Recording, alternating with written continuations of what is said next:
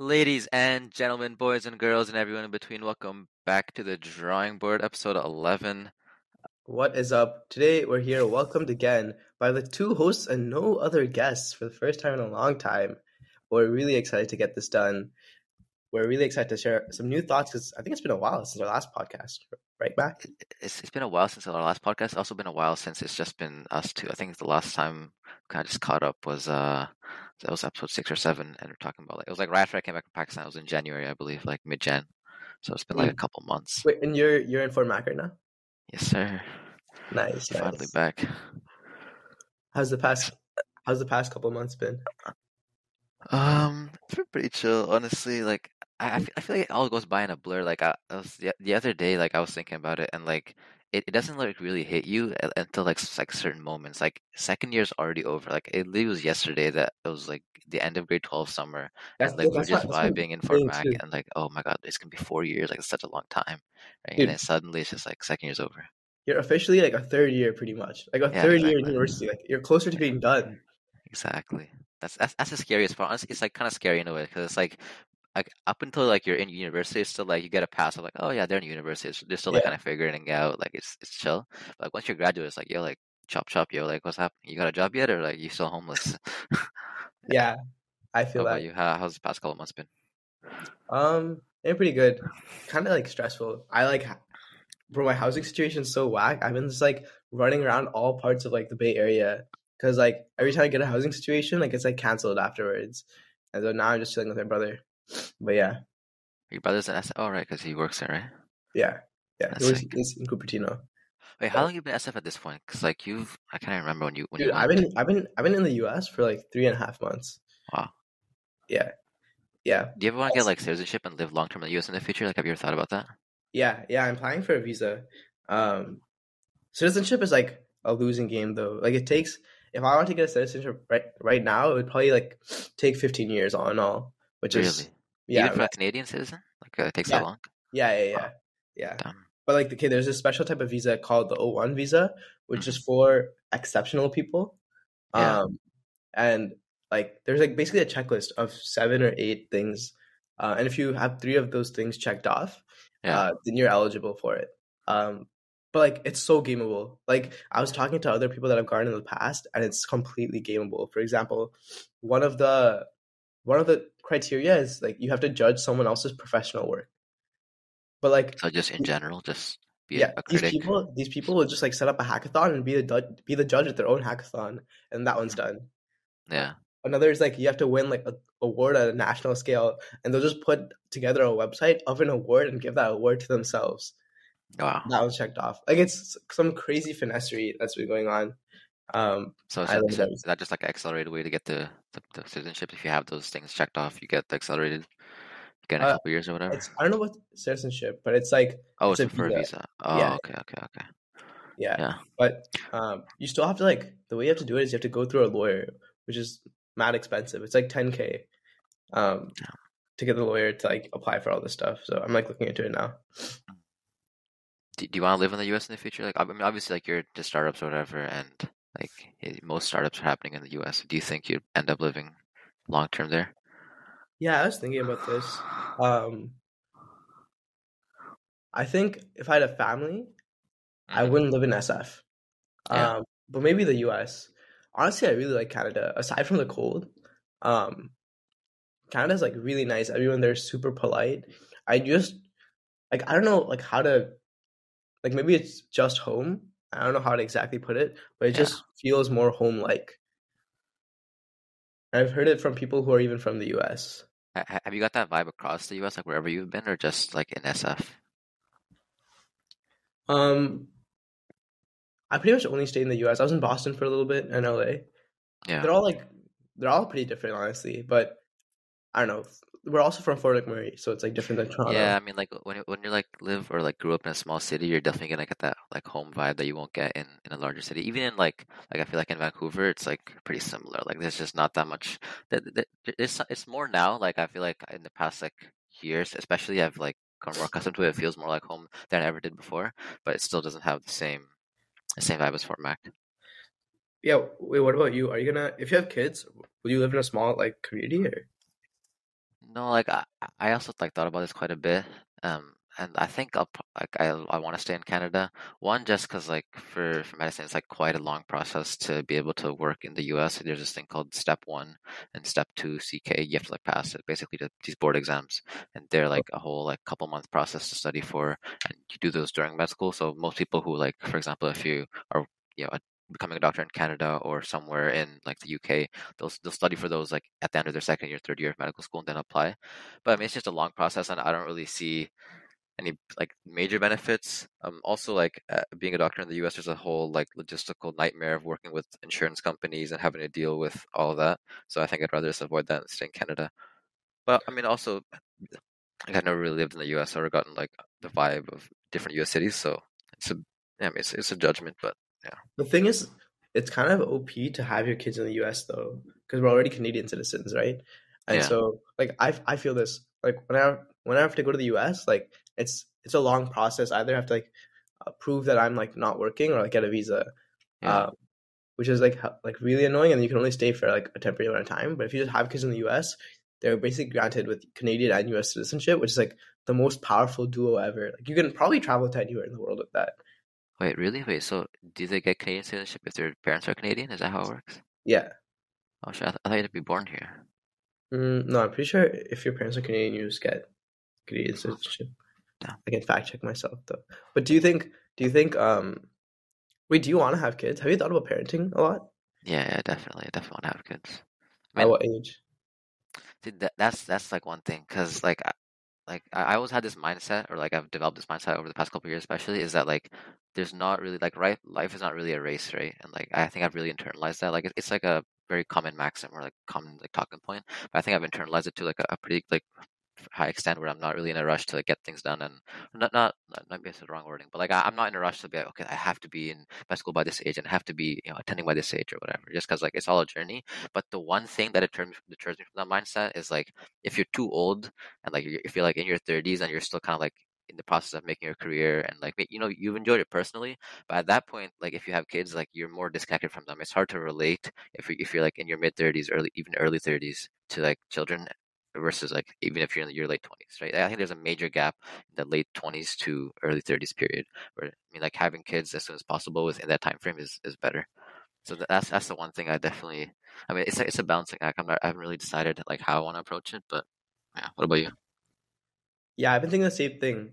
I'm just super scared of burnout. Like, this 20 to 27 age is like, in my opinion, I'm using it to like grind heavily. Yeah. And so I'm like super scared of having kids and like wanting to continue like just like high stakes on high like time cost work, and then either being like a terrible father or like sacrificing all my other work for it. So it's like it's very, very confusing to me. But like I know for sure I want kids. I have like so many cool ideas of like how I would like parent that I think would be so OP. Yeah, I mean, I think it's probably like, I mean, it's kind of cliche, I guess, but it's like the greatest like experience you can have is like a little mini version of you, and they get to like mold this, or not mold, but like kind of like guide this person through the world and see how they got. Man, it's just so cool.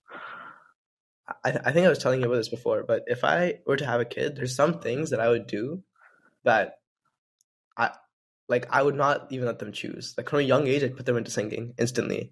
It seems so high leverage to be able to sing because it's the only instrument that's with you at all times. True. And sure, if they started hating it, like by the time they were 8 or 9, they'd be blessed with a good voice, which I think is massively important. Mm-hmm. Or like if they wanted to work when they're in their teens, I wouldn't let them work at a regular like fast food place or a retail place. I'd make them work somewhere that could also be like a hangout and has culture.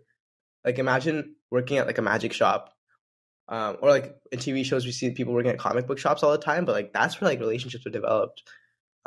So I would do that too. Yeah, working in general is like I think very important. Like I didn't really like appreciate it myself. Like I always heard the idea of like, oh, kids need to get a job to like develop their social skills or whatever. But I think like I mean, I like worked a retail job this like past summer, and I think like I developed a lot from it. Even though it was like a fairly basic experience, like I could noticeably see, or like I noticed in myself my social skills developing a lot. Just because like when you're at least there for like 4 hours, like you just want to go up and talk to people, or like customers come up to you and you want to make conversation with them. And I think like looking for that conversation, looking for ways to connect to people, just like that you literally just met, is like a very important skill just to have in day-to-day life. Like yeah, just being able to make conversation from nothing. So yeah, work is definitely important. Would you give your kids allowance? I mean, I don't. That is like a. I feel it's a minor thing. I hadn't really thought about it too much, to be honest. But it's like, I guess.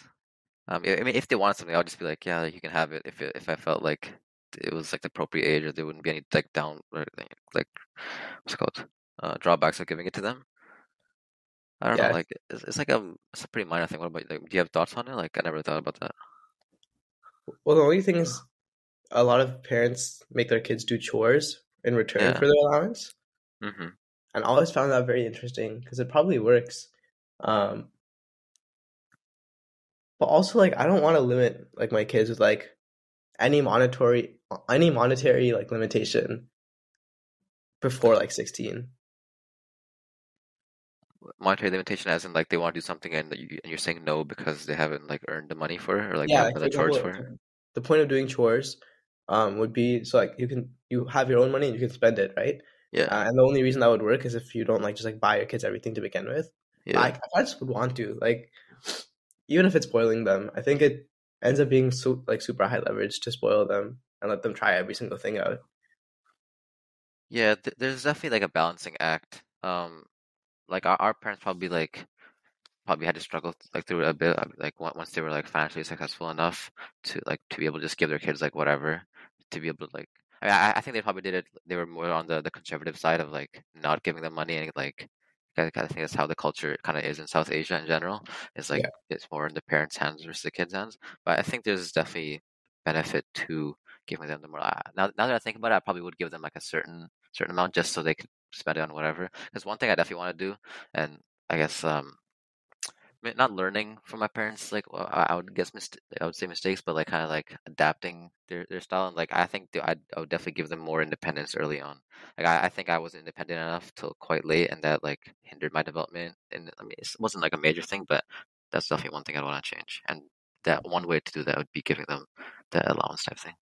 It's kind of wild that our friend group has people of like all different like independence, like levels. Yeah. At least in high school, like we had like SAP. Or like you were like sometimes very overprotected. Yeah, overprotected. And then we had people like Amr and Decent who could genuinely just like leave the house at any point they wanted to and do whatever they wanted. Yeah, yeah. And like everyone else fell somewhere in between. But I was always always the most jealous of like people with the most freedom. Yeah, 100%. Oh, okay. Here's a good one. Would you give your kids like? Would you limit your kids' use of screens or the internet? Use of screens, yes.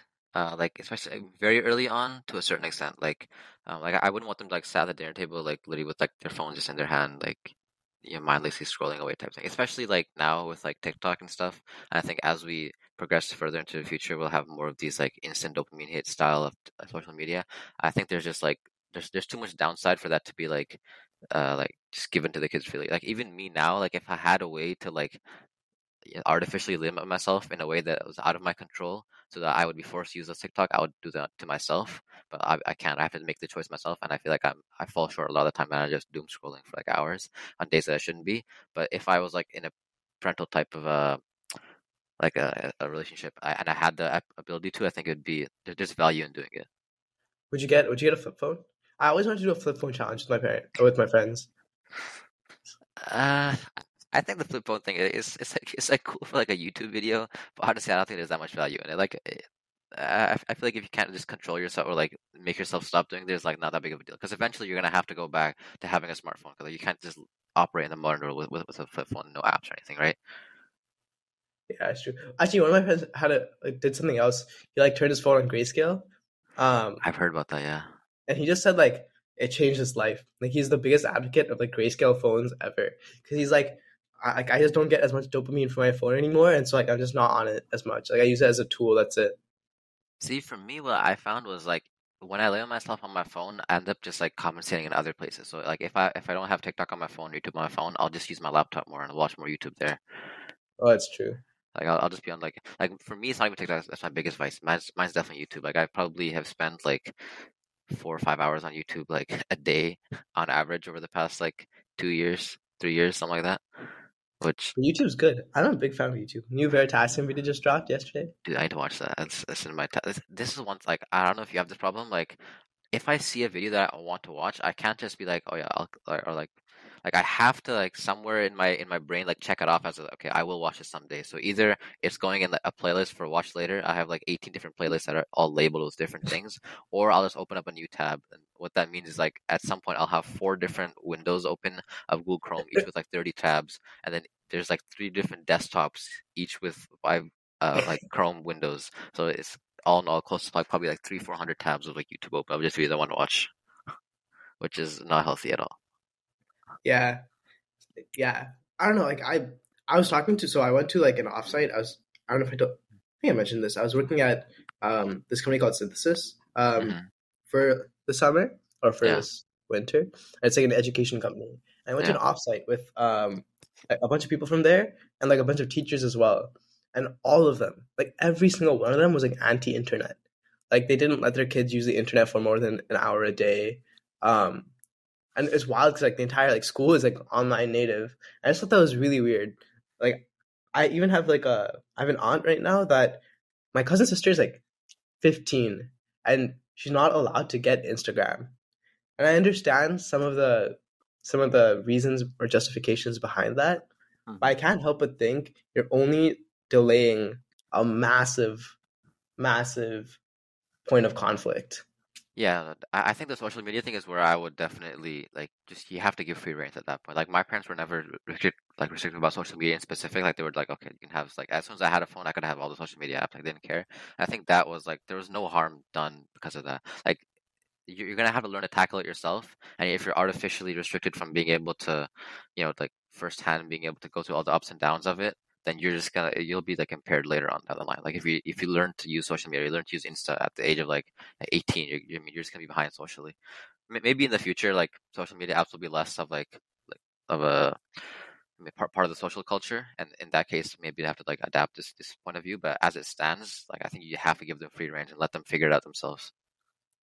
Yeah, I agree. But the best argument I've heard against that, just to steal man, is that we're dudes, right? So yeah. Apparently the very bad part of social media is mostly only for girls, and so like the poor parts of the internet for guys is pornography and girls is social media. Like that's the best argument I've heard against it, which is fair. Yeah, I've actually thought about that a little bit because like whenever I would like see people talk about social media, the biggest like like negatives that people would point out is like you'll compare yourself to others. But for me, like I don't like I never look at social media and compare myself like specifically to like Instagram like influencers or whatever. Like for me, like it's not a goal that I want to, like that I want to achieve. So it's not something that like I'm really like I don't know what the word is, but like I don't really compare myself. The reason like places where I'll like kind of have like this feeling of insecurity or like oh damn like I wish I had that is like when people have goals that I want to achieve and then I see them like you know like really far ahead in those like so like. Unironically, like LinkedIn, like will give me more insecurity than Instagram ever has because I'll open LinkedIn like, damn, bro, these guys have all these like achievements. They've already done this. It's kind of nerdy, right? But like, I'm more jealous of the person with like a 4.0 on 3 publications than I am of the Instagram dude who's like on a yacht with like baddies. You know what I mean? Yeah, but like the thing about social media is inspiration is good, and so like there's a very fine line to walk between inspiration and a comparison. That's negative. So like sometimes I think like sure LinkedIn does this or Instagram has like people who are uphold insanely high body standards. Yeah. But then why not just take that as inspiration? Yeah, I mean like you said, there's a fine line, right? And maybe it's more of an internal thing. Maybe if like you're internally confident in your abilities and your ability to one day succeed, you see it as motivation. And then for other people, they see it as like, oh, wow, they're so far ahead and I'll never get to that point. but I'm not entirely sure what makes up that internal environment that makes you interpret certain signs one way or the other as motivation or as a deterrent of like, oh, how I'm so lesser than these people. And maybe if it's like too far away from you, like I think that might be it. Like for example, like one like group of people that people like everybody finds motivating is like those like the David Goggins, the like the just it's like the hard work type people, right? And the things they preach is not necessarily a lifestyle, but just the mindset and the grind itself, that like the hard work that anybody can do.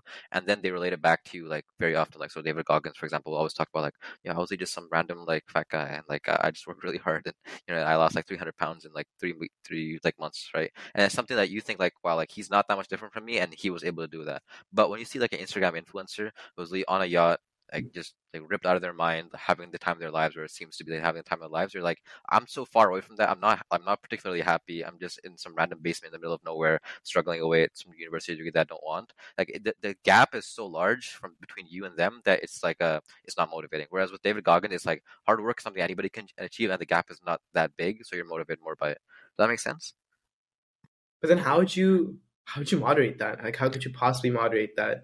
Yeah, I mean, maybe just choosing your sources. Like, I'm not saying it's like a perfect.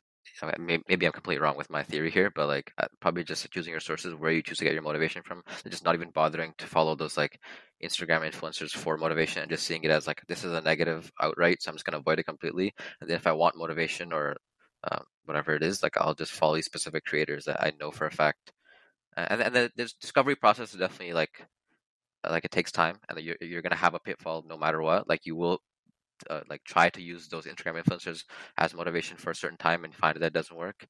And I think that part's inevitable. But once you understood that, okay, X creator or you know, X person is motivating to me and X or Y creator isn't, then going forward, you have to control yourself to not expose yourself to their content.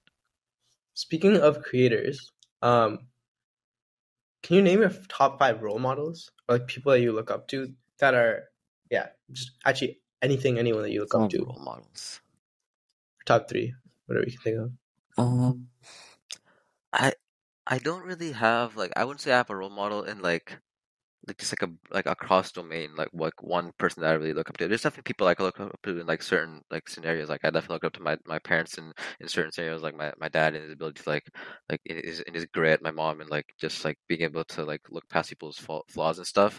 But in certain ways I don't look up to them. And there's other people that I looked up to from like as a creator, like I really look up to their ability to like tell stories, or like so for example, like there's YouTubers that I like wow, this guy's like storytelling ability is like unmatched, or his cinematography is like unmatched. But then I also don't know them as a person, so I'm also like have role models in like within specific domains. Like who's like the good storyteller? Like, like for example, like one storyteller, maybe not storyteller, but one YouTuber I really liked is Nathaniel Drew. He's like this. He's like calm. He's like somewhat near the self-improvement type of niche, but he's more so kind of like a he just like more like exploring life and kind of figuring out life type of a YouTuber. And also like I think one thing it probably influences is how much I relate to their content, and that makes me view them in a more positive light as well. But I really like him. I would need to make a list actually of YouTubers I really like, because I'll always find people that be like, oh wow, this guy's really cool, I should like watch his content more, but then I forget to make the list. Do you have anybody in mind? Well, I think of creators, or I mean, just people in general. Like to answer your own question, like role model. If you have role models, there's one. I asked this question to someone else, and they gave the answer Phineas and Ferb, and I've never vibed with like another answer so well. Like if I was to look up to anyone in like entire history of fiction, nonfiction, real, not real, it would probably be Phineas and Ferb. But yeah, there's Phineas and Ferb. I would say I really look up to David Blaine. Just because of the fact that he I think he's one of the only people in the world that truly doesn't accept impossible as an answer. Like there's a lot of saying behind a lot of people saying, oh, never take no for an answer, nothing's ever impossible. But if you put them in a high enough pressure cooker, they'll all just like succumb to impossibility. But David Blaine's the only person who like breaks this on a physiological level. Yeah, I think it's so powerful. Yeah, I mean, I never really personally ever felt that connection to those guys. I mean, Phineas and Ferb, I guess, was cool, but I think you're more like I guess your personality or like your vision is more driven by creating and innovating than mine is. Like I'm obviously like intrigued by it, but I think like you are like literally like, for lack of a better term, like with that visionary type, and you really enjoy those people who are like able to create things and defy the impossible. So I can understand that. I don't know. The real crazy thing to me, I've been thinking a lot of like visionaries and like I call them idea mans, right? Like yeah, people who don't really execute, but they just have like great ideas. Yeah. Actually, okay, what I was thinking was these like idea people, when they don't have like ability to execute, they're often still very, very valuable. And so I was thinking, if like the goal is to just be like an idea man and have tons of ideas and let other people execute for you, like why would you need any execution ability at all? Like why not just like sit at home and just brainstorm for 12 hours a day? Because I think the world like doesn't care unless you have something to show them, right? Like you could have the greatest idea ever. I mean, I think it's kind of like a business idea that it doesn't matter how good your idea is, like it's the execution that really makes a business makes or breaks a business, right? But if you're good enough at rallying other people behind your vision, yeah, then you'll always have something to show for it. Yeah, for example, if you can do that, then sure. But I think most like idea men aren't actually that capable, right? Like Steve Jobs maybe is like one of those like insane types who just not really executing, just kind of visionary and having people do the specifics for him. But that's like very few and far between. Did you see General Magic? No. Oh shit! Yeah, I found my list. I think it's open a tab somewhere, but yeah. Dude, General Magic is by far the best documentary I've ever watched. Really? It's mind blowing. Yeah, but you know about it, I guess. Yeah. For the viewers, it's on my list. I forgot about it. Okay, yeah. I'll introduce it. Before the iPhone, there was another company that started called General Magic, and they were literally the smartest technologists of their times. Like the original creator of the iMac was on that team. There was all future billionaires, like insane leaders, all like compiled into one team to create the world's first smartphone, like before the iPhone even existed. And it's a story of how it was basically the right people, the right product, and they like fumbled a little bit.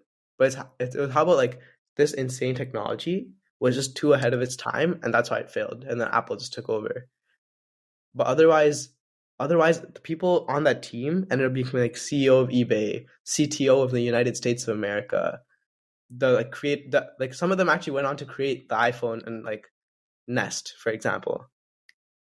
So sometimes what I think about is, even if you're making losing bets, it's all in the reach for something else. How do those people even find each other? Like, I feel like that's such like a phenomenal group, and for the chances of them, like while being nobodies, to come across each other and being well, I'm not sure if they're nobodies at the time. You watched the documentary, I haven't yet, but like not all of them were nobodies. Like the original founding team was really strong. It was this I forget his name, but this guy who was a phenomenal salesman. Like he had, I think little technical ability, but he was just like, he was a type of person who had an idea and was insanely good at rallying people behind him. That didn't matter. Right. But it ended kind of funny because like this guy, like the product failed and this guy like lost his wife and his house and like everything. Damn. And then he like decided not to like touch the tech world ever again. But yeah, it was this guy. It was the original, like the lead programmer on the iMac was like on the founding team, which is absolutely insane. Because if at that point you're in Silicon Valley, you like everyone knows this guy's name because he's like one of the first like real insane software developers of the time. Mm-hmm. For those pioneers, is there actually like a large skill gap in their ability to program, or was it more so just like their ideas that made them so good?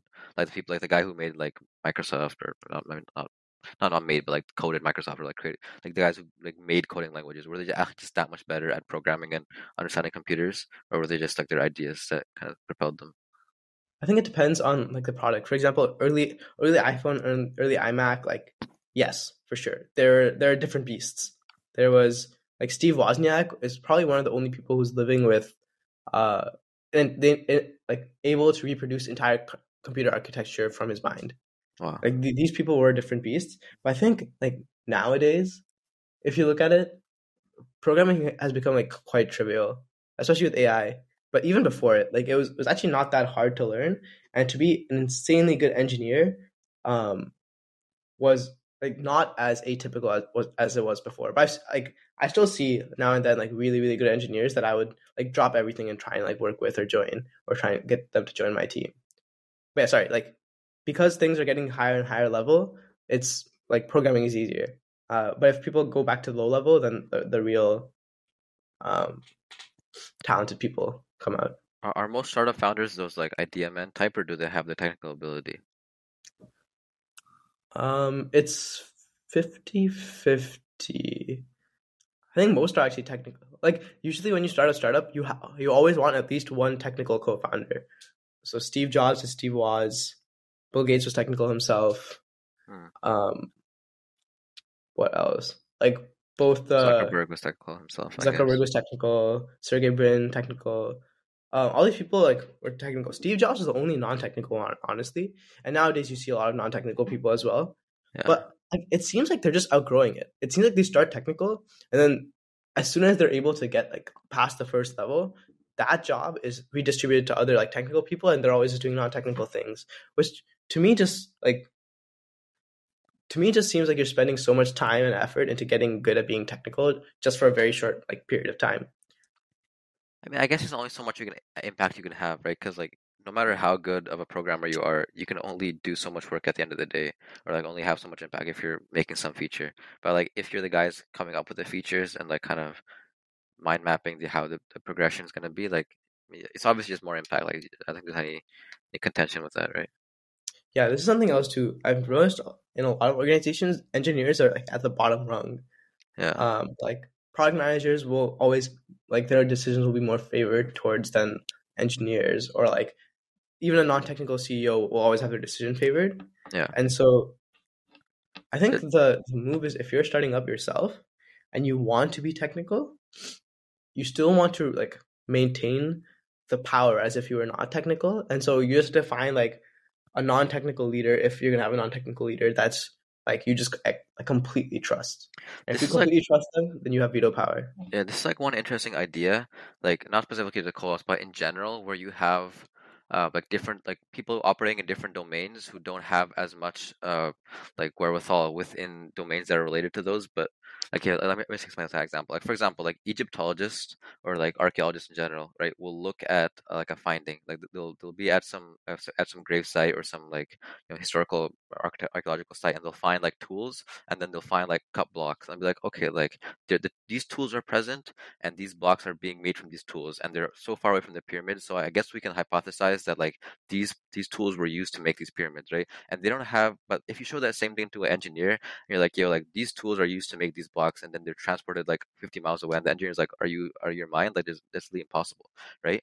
But despite that being the case, that like archaeological theory becomes the dominating like theory within that field. Like, this is like specifically within Egyptology. This is one thing I read about quite a bit, is like the tools that are proposed that were used to make the pyramids are like nearly impossible, or like it's a logistical nightmare to actually use them to make them. And like, does that make sense? Like they don't have the engineering like knowledge to make that call. The people who say that, like Egyptologists, yeah, like the Egyptologists. And it's kind of like the idea of like how generalists are like just more and more useful as like the modern day progresses, like having at least a baseline knowledge in a bunch of domains to be able to like somewhat more accurately make judgments. Yeah, I agree for sure. But I think like the Egyptology example, like I don't know if it fully pans out, because like it had to have gotten there somehow. Right. I mean, obviously, I'm not an expert in this. This is just like what I've read, or not even read, but I heard on a podcast of like this this unpopular Egyptologist, archaeologist guy, and he's like, "This like there's really no way these tools were actually used to make this," but like nobody here is an engineer, so they don't make that criticism. They're all just like, "Oh, we found these tools, so that must be how they made it." But I mean, I guess the idea in general is like is cool. But my point was like, do you think that it implies to like startup in general, like are there non-technical people in higher up places that make bad calls because they don't have the engineering wherewithal, and they make bad judgments, or like ask people to do like bad things? I don't know, I kind of worded it, but I think it's rare. But Okay. Also, if you think about it, you're trying to make some product. Yeah. You're trying to make that product as good as possible, right? Yeah. And so sometimes it's beneficial for the person who's making decisions to not have the engineering context, because they're able to dream of the impossible.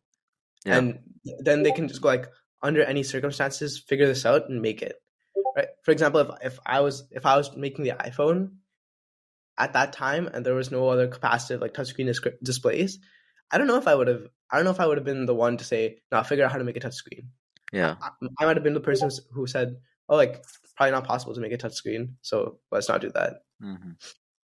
Yeah, I think the same thing applies to science, actually. I remember it was grade 11 or 12, and our bio teacher, Ms. Daw, showed us this, it was this mini documentary on this kid from some random high school who participated in the U.S. like national science fair, and he made like this detection method for early stage some sort of cancer.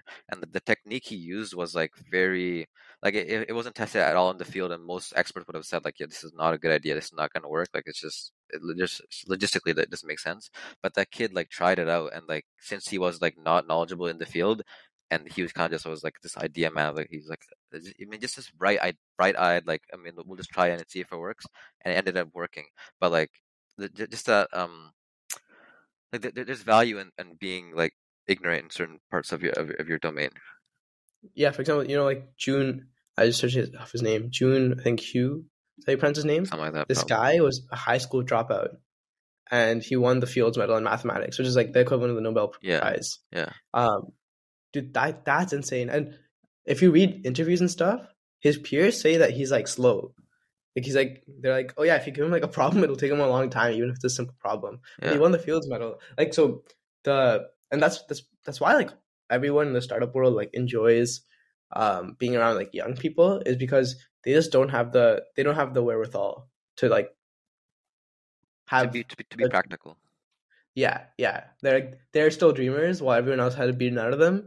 And so the chances, if they're a dreamer, sure, it could crash and burn, but there's a very small chance that everything succeeds and the dream was worth it. Are you scared that as you get older and like maybe like once you have a family and you have responsibilities, that you'll lose some of this like you know, stupid optimism and dreamer like state you have right now?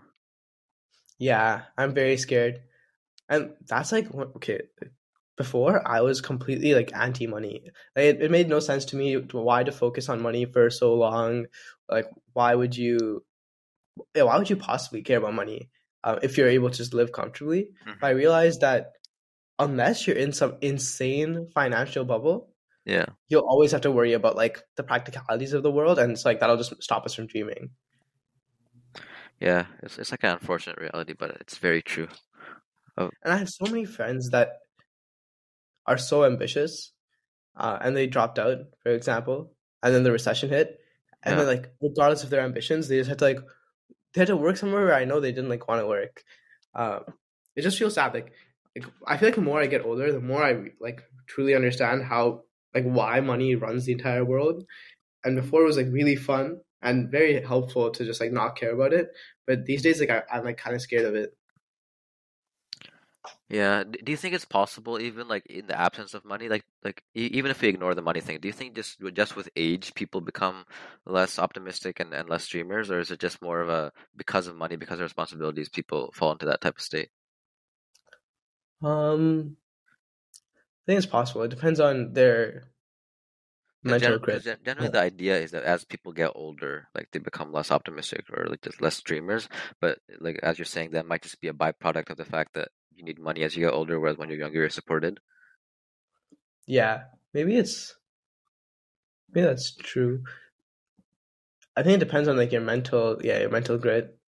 If you're old but you always subscribe to the ideology that being ultra optimistic and a dreamer is important, and I don't think if money wasn't a thing, I don't think that would change much.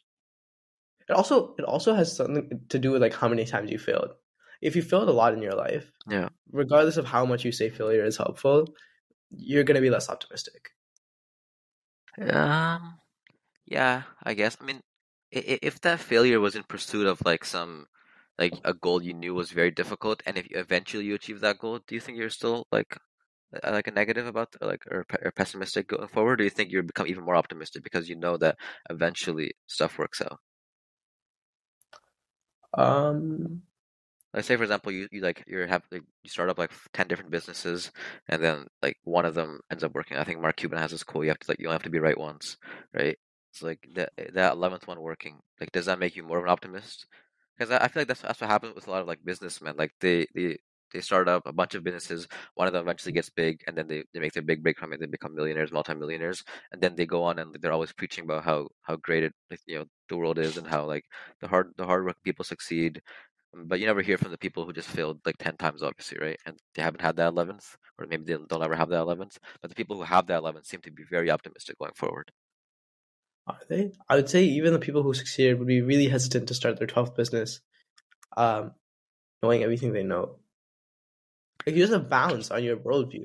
You know that you did this, this, this, and this, and you failed. You did this, this, this, and this, and you failed. Like, the reason it works after doing it 10 times is because you literally try out almost all the cases, right? Yeah. And so,